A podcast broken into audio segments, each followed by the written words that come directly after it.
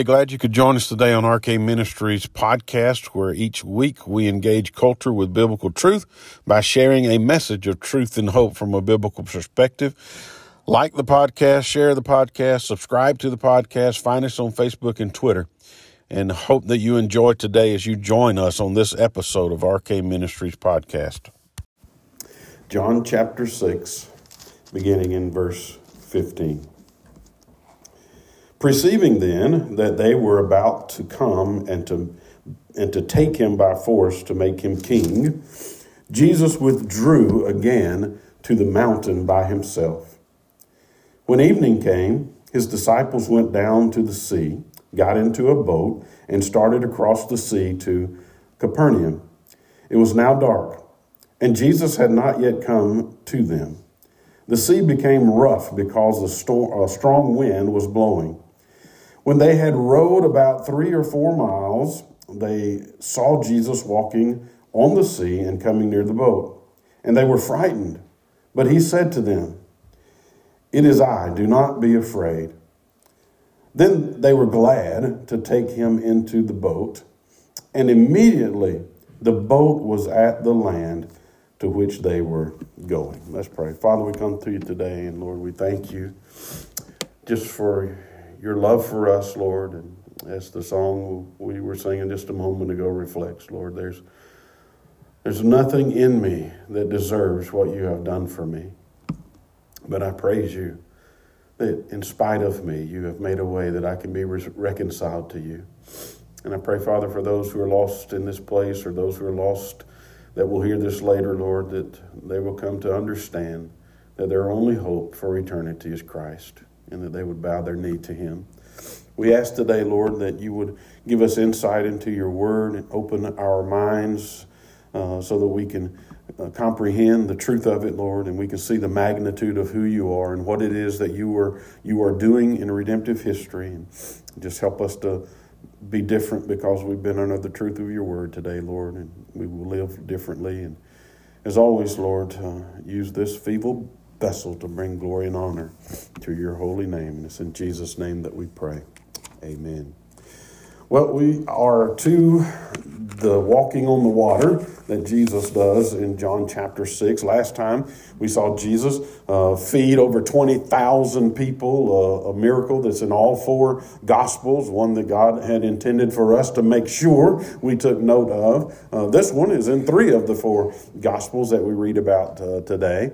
And so one of the things I think we need to do to be able to understand the full scope of what's going on in this miracle is for us to bring in those other two accounts in Matthew and Mark to, to make sense of the full picture of what's happening. So I've given you uh, a paper, or at least hopefully you got one, where I have done my best to compile those three accounts into one account and kind of putting the, the words where they need to be to fit in with where John is what John is talking about. And what, what I want to do, if you will indulge me uh, just a moment, is to read back through this again, but with that, um, you know, harmony uh, put together. Once we read through this, our goal is to work through this text, the one that I've given you, kind of the harmonization of all these accounts in John and Matthew and Mark. And we're going to look at it basically uh, by way of four headings. First, uh, we're going to talk about faithfulness over the frenzy. Then we're going to talk about faithfulness in the fight. Then we're going to talk about faithfulness in the face of fear, and then faithfulness in the fire fuels fervent worship. So, if you would, read along with me as we read this harmony again, so we kind of get the full picture of this miracle of Jesus walking on the water and what happened uh, with the disciples all along the way. Verse 15, I'm starting with John. The black, the black words are in John, the red are Matthew, and the blue are Mark, if you're interested in that kind of thing. Perceiving then that they were about to come to take him by force to make him king, Immediately he made the disciples go into a boat and, be- and before him uh, to the other side, to Bethsaida.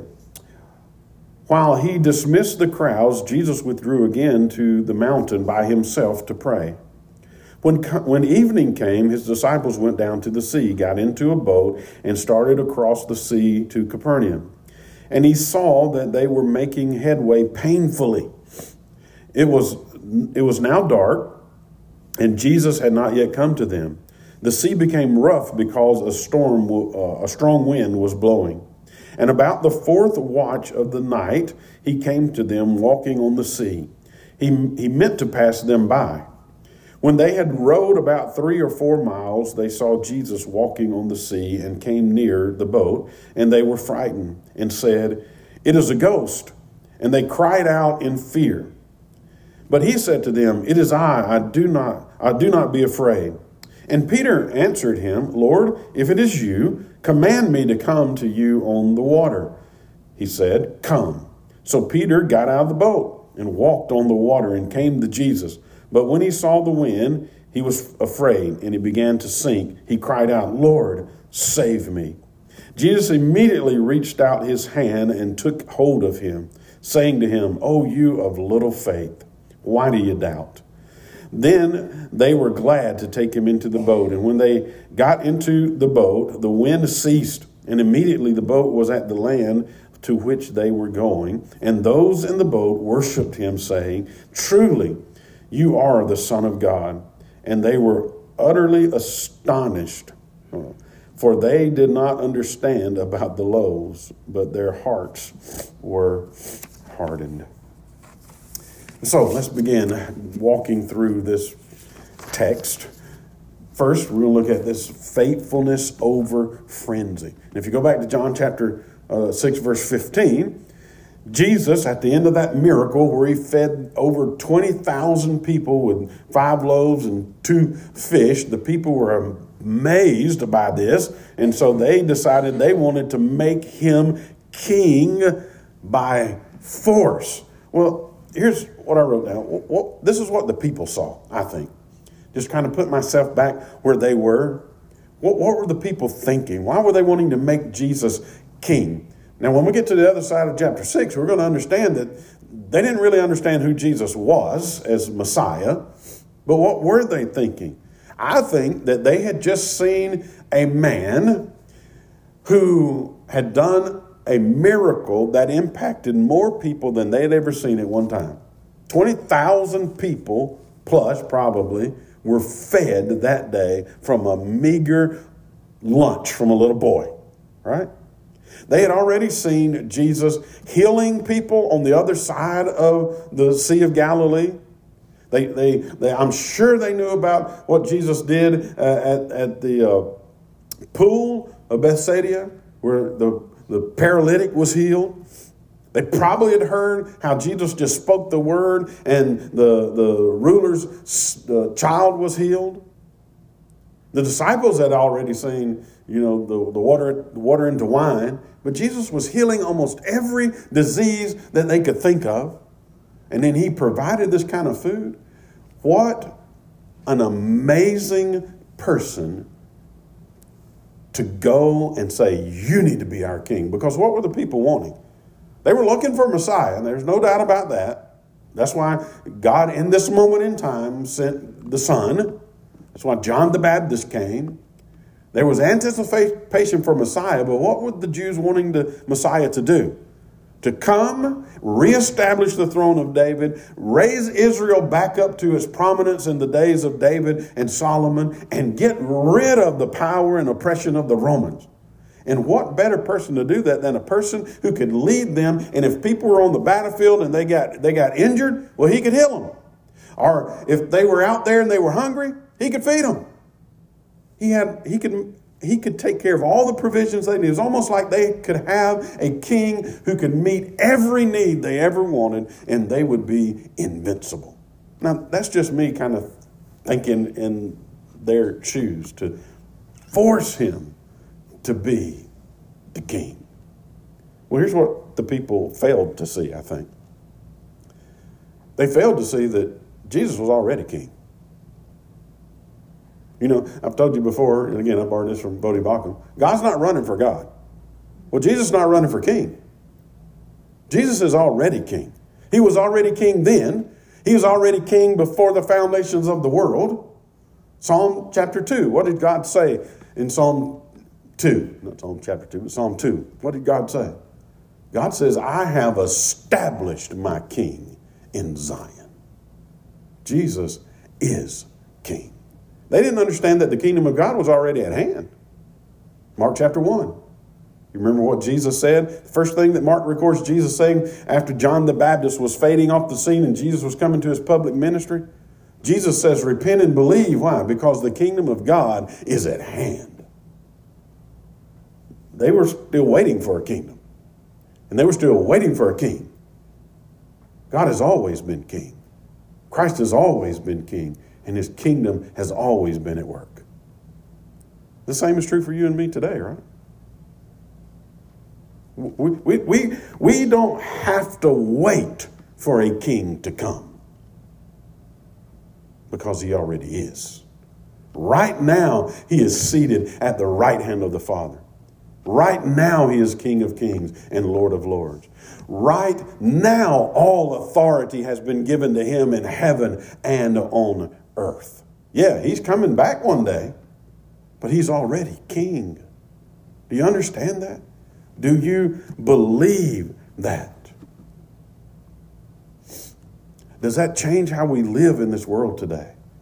As those who claim to be followers of Christ, knowing that we are sojourners in this world and that we serve a king who is enthroned, who is above every other political leader in this world.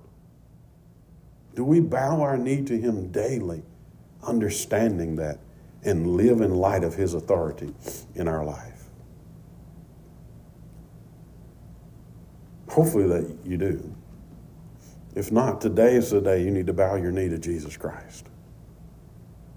You don't make him Lord and Savior, he already is Lord and Savior. You understand that? He is the great I am. And the people didn't get that, they didn't understand that. Another thing that I think we need to see in this and we see in other places in the scripture, but we must obey God rather than man, right? What did Jesus tell them already? You remember in chapter 5? He already has given a defense of who he is, his divinity, and his authority to do what it is he's doing, because the religious leaders are questioning that, right? And Jesus, you remember, he made this odd statement in chapter 5. He says, If I bear witness of myself, then it's not true. And what was the implication? He says, There's someone in heaven, the Father, who is bearing witness of me. And these works that I'm doing, they are the works of the Father, and they're bearing witness of me. What was Jesus saying? I didn't come to do the will of the people. I come to do the will the Father sent me to do. And that will was to save a people to myself. That will was to go to a cross and to suffer on their behalf and to bear the wrath for their sin to bear the guilt and the shame of it, and make a way for them to be reconciled to the Father for all of eternity. He came to do the will of the Father. We ought to be about doing the will of God every day of our life, no matter where it is, no matter what circumstance we're in, when it relates to how we who it is we're going to marry, when it relates to how we're going to raise our children, when it relates to how, where we go to school, why we go to school, Everything we do in life ought to be weighed against the will of God for our life. How do we find God's will for our life? One way we find it is right here in this book, right? Be students of this book. God gives, hey, there are plenty of things in this book that God is point blank about. He is specific. There's no question. You don't have to read between lines. You don't have to guess. He says, This is what I want you to do. So, at least in those areas, we can be consistent in doing what it is we know God wants us to do wherever we are. We've got to come to the place where we understand that we are Christians first. We are children of God first. And everything else in our life ought to align around that central truth. And that'll change the way we live we ought to be obedient to the Lord. Another thing I thought about in this, it really comes from Matthew, because Matthew tells us why Jesus goes to the mountain. He goes to the mountain to pray. Isn't that amazing? After this miraculous event, Jesus goes back to retreat to himself and to spend time in prayer. How important is prayer for the believer? If our Lord and Savior did this not just one time, over and over again we read about him getting alone by himself to pray. How important should prayer be in our life? Paul tells us we ought to pray without ceasing. The question is to me, how do we do that, right? Do we go around mumbling to ourselves and people think we're crazy people? Because we're always praying without ceasing? I know you've done it before, right? We, we, we, we've driven down the road and we're praying. Maybe you're doing it moving your mouth, right? Maybe you're doing it just in your head. But just the idea is to be in an attitude of prayer all the time. And before everything we do, we ought to pray. We ought to consult with the Father. We ought to hear from the Spirit, right? How important is prayer in your life, in my life? And sometimes I think we have this idea that, you know, maybe if I keep doing this, that I'm hounding God. You ever felt that way? I just keep going back to him the same old thing over and over again. I know he's getting tired of hearing me say that, right? Now, we may think that way as human parents, right? Sometimes when our kids come back and not again with the same thing. what does Jesus tell us in Matthew chapter 6? Keep on asking, keep on knocking, keep on seeking. Those are all participles in the Greek. Continually do that. That's what God wants from you. If it's on your heart and if it's on your mind, keep going. Keep asking. Keep knocking. Keep seeking. What does the Bible remind us in another place? If we diligently seek Him, what will happen? We'll find Him. Isn't that amazing? God, God is not playing hide and seek from us. He's not making it difficult in, in our being able to find Him. He says, if you seek me, you will find me. So I'd implore you to seek the Lord in whatever decision it is, in whatever the circumstance is, to make prayer paramount in, paramount in your life. Faithfulness over frenzy, that's where Jesus was. He, he, didn't, he didn't cater to the crowds. He was faithful to the will of the Father. May we be the same. The second portion uh, begins in John chapter 6, verse 16, and then I have woven in the other two faithfulness in the fight. This is where we see the disciples get in the boat. Says, When evening came, his disciples, in verse 16, went down to the sea, got into a boat, and started across the sea to Capernaum. Now, Jesus had compelled them to get in this boat. We've, we've already learned that. He encouraged them to go get in this boat while he went to the mountain to see, to pray.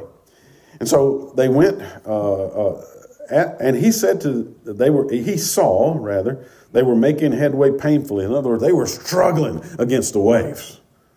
They were fighting with every ounce of their being to make an inch in this water because a storm had come up. Now, here's the scene it was dark, and Jesus had not come to them yet we, we learned earlier, or we learned in another place, it, it, it was evening. So you, you, think in your mind, it, it's probably, you know, getting close around six o'clock in the evening. Darkness is starting to descend upon them. And the wind began to blow. And about the fourth watch, so Mark has included something that's very, very important for us. See, we'll overlook that if we don't think about it and understand what's happening. Here's, here's what the disciples experienced. They just got through this magnificent miracle with a crowd of people, and Jesus had just fed every single one of them, not to where they were just satisfied, but they were filled to their full, and they collected 12 baskets of fragments left over. And they were coming off that high, right? Now, Jesus tells them, I'm going to go up here and pray, and I want y'all to get in the boat and start going across the water. Well, these are, most of these are fishermen, and they understood, understood what might happen.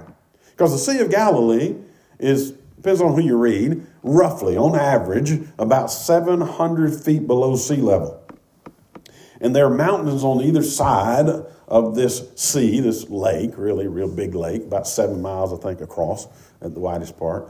There are mountains on either side. I think on the east side, maybe 2,000 is the highest elevation, elevation. And on the west side, about 12, 1,500 is the highest. And what happens is all that, all that cold air comes down to this valley, 700 feet below sea level, hits this hot air, and it raises up a big storm, right? We experience that in, in the south, right? Cool air, hot air, thunderstorm, tornadoes, all that kind of stuff. But they would have these storms that would pop up, and they understood this.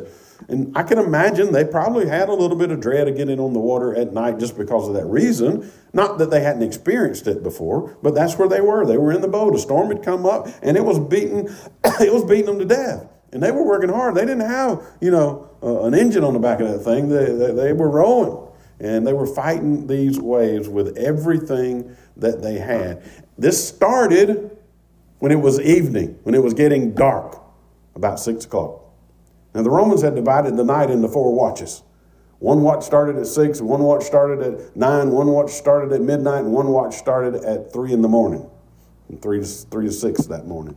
They started at evening. Now, Mark tells us it was about the fourth watch, which started at three o'clock in the morning. They started at six o'clock in the evening, probably. If you give them the benefit of the doubt and say it was nine o'clock at the end of that first evening watch, you still had at least six to eight hours that these guys had been on this water rowing this boat. Can you imagine that? We don't get the full flavor if we don't read all of that. It wasn't that they just got in the boat and they were out there for a few hours. No. They'd been out there all night long fighting against this wind and against these waves, struggling. And they'd only gone three or four miles. The whole thing ain't but seven, and they'd only gone three or four. So this wind was beating the devil out of them. You ever been in that place in your life? Where you've been struggling?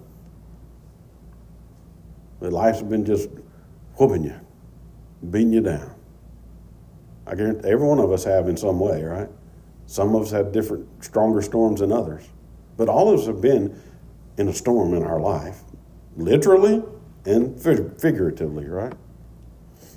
How do you deal with that? These guys just kept on rowing. That's interesting. Jesus was on the mountain, and Jesus was looking. And the Bible tells us that he looked down and saw that they were making headway, but they were doing it painfully, inch by inch. And that ought to be encouraging to us, right? He knows the struggle that you're in. He knows the pain that you're facing. He knows right where you are in the difficulty. He hadn't forgot about you. He hadn't overlooked you. He knows where you are. You remember those who were in Sunday school last, I think week last week or week before last, we talked about that shield where God says, "I am your shield." What better shield to have than God, right? Well, the implication we made in Sunday school was if anything comes through that shield, it's because God let it come through that shield. So these this struggle that these disciples were in, God knew they were in it. And he was watching them in it.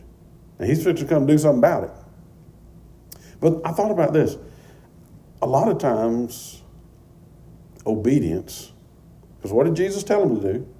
Go down and get in the boat. I'm sure they wanted to be with Jesus. He said, Go get in the boat and go across.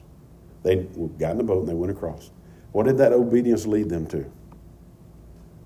A difficult journey.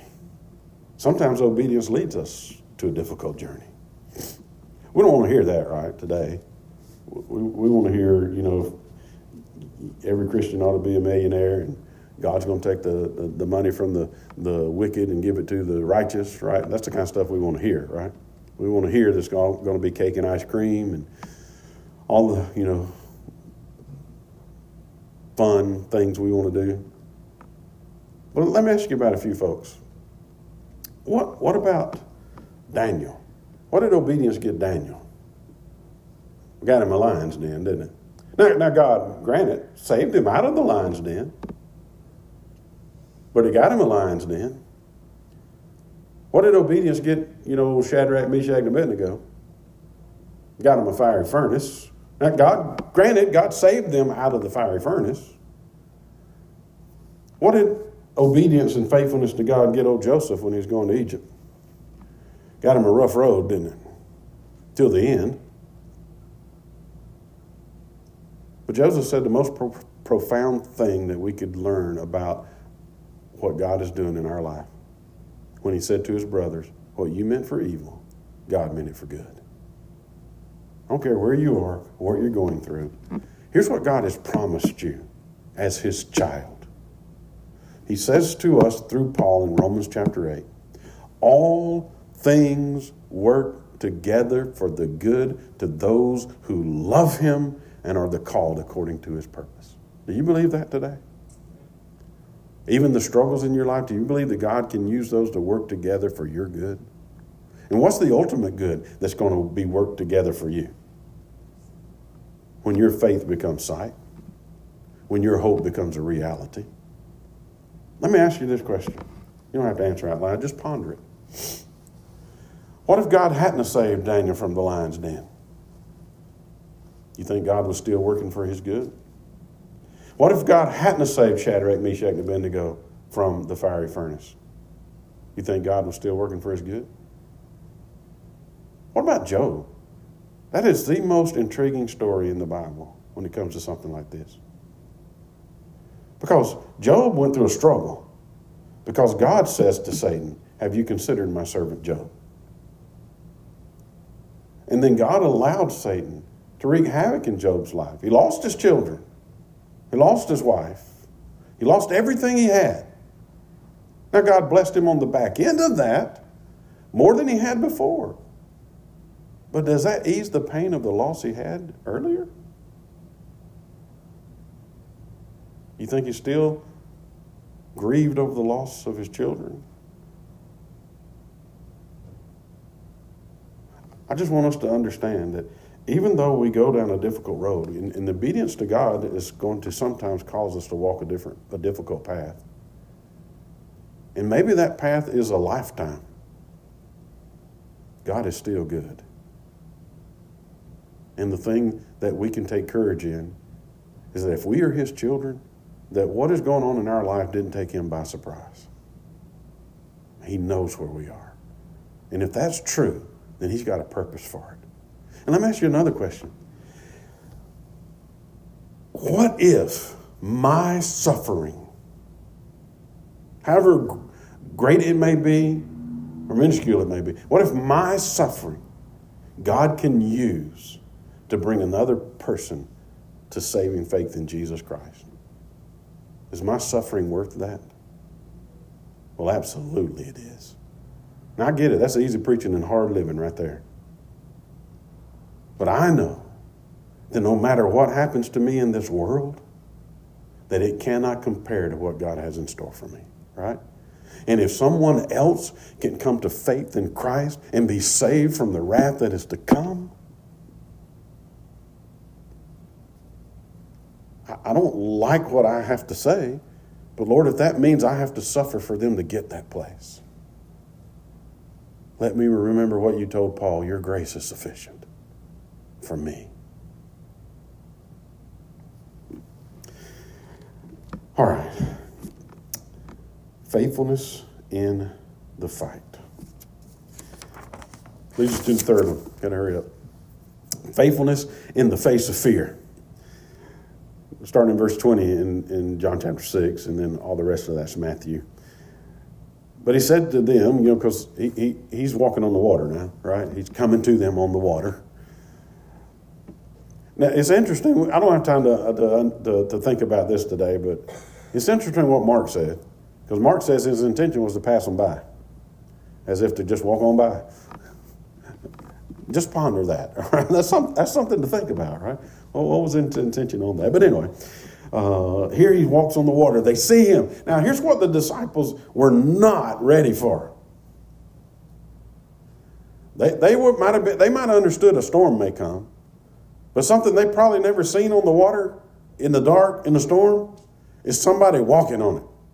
That's why they cried out. It is a ghost, right? It, this is this, this, is something we ain't never seen before. Lord, you gotta, you, you know, they, uh, they probably cried out to God. You gotta help us. Who is this that's coming after us, right? And what does Peter do? Peter's an amazing guy, isn't he? He shows amazing faith and then spectacular doubt, all in the same moment, doesn't he? He says to he says to him when Jesus says, "Hey, don't fear, it's me." Think about that for a moment. Again, I'm, I'm rambling right in a second, but think about this idea of "Don't be afraid, it's me." How many times does Jesus talk about that in God's Word in the New Testament? Let not your heart be troubled. Again, that's easy preaching, hard living, because we live in a state of trouble a lot of times, don't we? We're always worried about the unknown. We always, we're always worried about the what if. And usually, when we get to the other side of it, the what if is not as bad as what we thought it might be that we were worrying about, right? But what does Jesus say? He says, Worry can't add one inch to your stature. Essentially, he's saying, Just trust me. Don't fret. And again, he's a preaching, hard living. And then Peter says, Hey, Lord, if it is you, then let command me, he says, come out of this boat and walk to you. Why did he say it like that, you reckon? Command me to do it. I think he said it because he's, done, he's already seen Jesus command some things to happen, and they happen. And so he said, Lord, if you say it, I, I believe I can do it. And so Jesus commanded him to come out, and he walked on the water. Can you imagine that? Walking on the water, adrenaline flowing, seeing Jesus, and then all of a sudden he remembered where he was on the water, right? You're not supposed to be able to do this on the water. In the midst of the storm, still going. The winds are still blowing. It's still beating against the boat. Probably lapping up. You ever been to the beach, right? And you see the wave come in and about knocks you down? I don't know how the crest were on the Sea of Galilee that night, but they probably were lapping up a little higher than he wanted them to. And he began to look at the circumstances around him, didn't he? Took his eyes off of Jesus and he began to sink. Boy, how many times we do that in our life? look at the circumstances around us, take our eyes off of Jesus, and feel like we're being crushed under the weight of the pressure of life. Again, I know easy preaching, hard living, what I'm saying today. But here's what Jesus is saying to, you, to us. Same thing he talks, says to Peter. Keep your eyes on me. Keep your eyes focused on Christ, not the circumstances. Does that mean the waves won't still hit you? Nope, they'll still hit you sometimes. But I think we can make it through those circumstances with our eyes centered on Christ. Peter began to sing. What does he do? He does what we all will have to do. He says, Lord, save me, right? Because he was the only one who could save him. What about you today? Have you said that today? Have you called out to him today? Lord, save me. Have you ever called out to him in your life? Lord, save me. That's what has to happen for you. That's your only hope for eternity, is that He saves you. He's already made the way, He's already paid the price. He's already dealt with your problem. All you have to do is believe, trust. That's all. And He'll save you. Another thing I think that is encouraging to, to us in this narrative Jesus was close to them in the storm. He, he never took his eye off of them, he knew where they were. He was walking near the boat, the Bible says. They were able to see him. He promised us that in, in the Great Commission, didn't he? He promised that to us. Not just them, but to us. That he will never leave us or forsake us. He will be with us always. And He sent us a guarantee to that, hasn't He? It's called the Holy Spirit, the third person of the Trinity, who lives inside of every person who, who is a believer in Jesus Christ. He is near you and with you, no matter what the circumstances are. And then, how many times have you been where Peter is? Oh, you uh, of little faith. Why did you doubt? The question that came to my mind is, is how, how do we doubt God today in our life? How, how do you doubt God daily in your life? You don't have to answer that here, but maybe there's something we ought to ponder in our life. What, what things in my life demonstrate I have a lack of faith in that God is able to do and provide and care? I can't answer that for you. I can only look at my life and answer that for me. May God help us to be people, you know, like the man, Lord, I have faith, but strengthen what little bit of faith I do have, right? Strengthen my faith, Lord. All right, that leads us to the last portion. We'll be out of here. Faithfulness in the fire fuels fervent worship. Listen to what happens to these guys in this boat. Verse 21 in John chapter 6 again.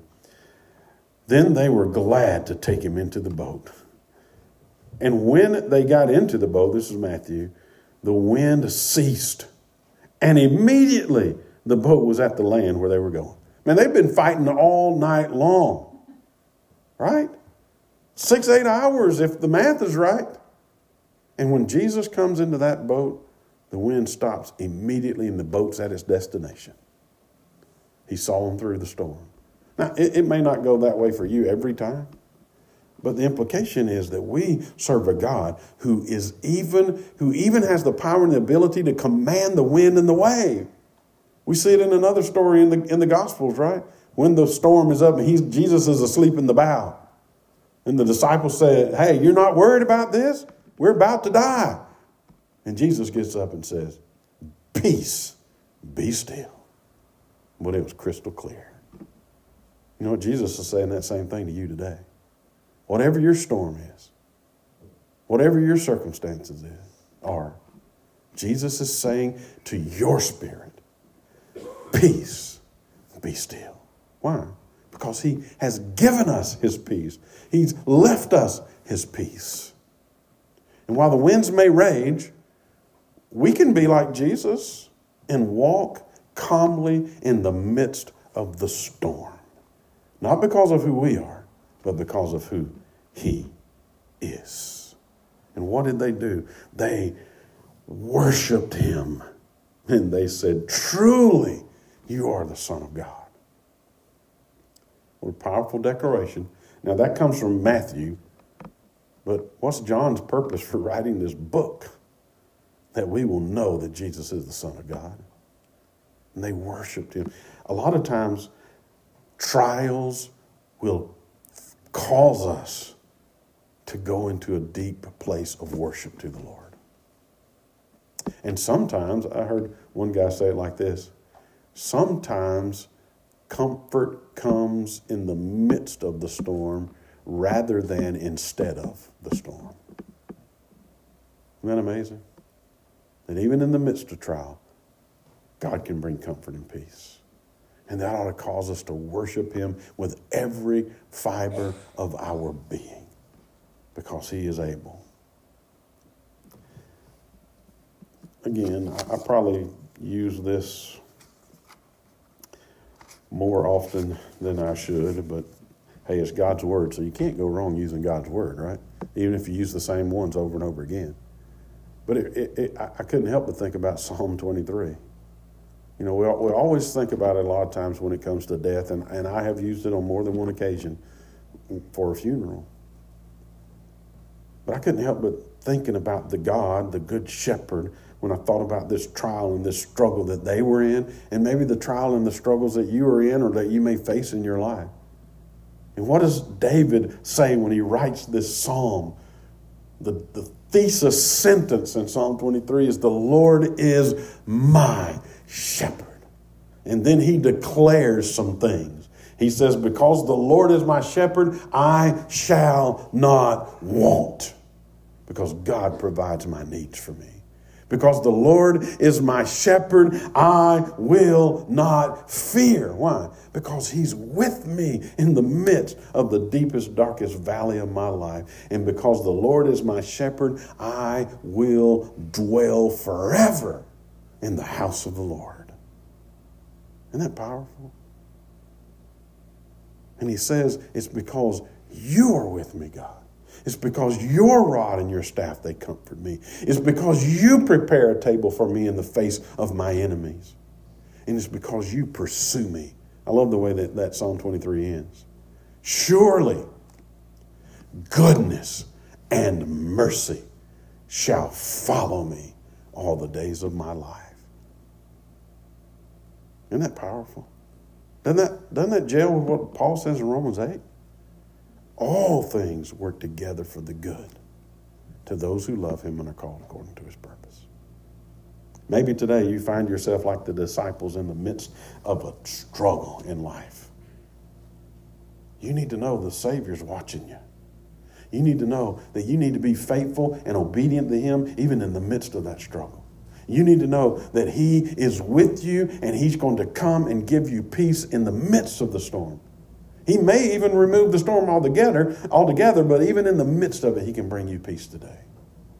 And you need to know that even if your faith wavers, He's there to pull you up, right? And strengthen you. Today, do you know that Savior? Do you live in light of who that Savior is today in your life? If not, today's the day of salvation. Father, we come to you this morning. We thank you for the time that we can have together in your word. We thank you, Lord, for your the demonstration of your power and your love and your authority in this world and in our lives. Lord, thank you for this illustration of how that even in the midst of difficult times, we can trust you. And we thank you, Lord, that you have loved us in such a way that you have made it possible for us to be reconciled to the Father, that you have covered over our guilt, that you have borne our sin, and that if we would but trust you, we can be clothed in your righteousness. And so, Lord, for those who are in this place today who haven't done that, I pray, Lord, that you will, you will draw them to yourself, that they may believe. And it's in Jesus' name we pray. Amen.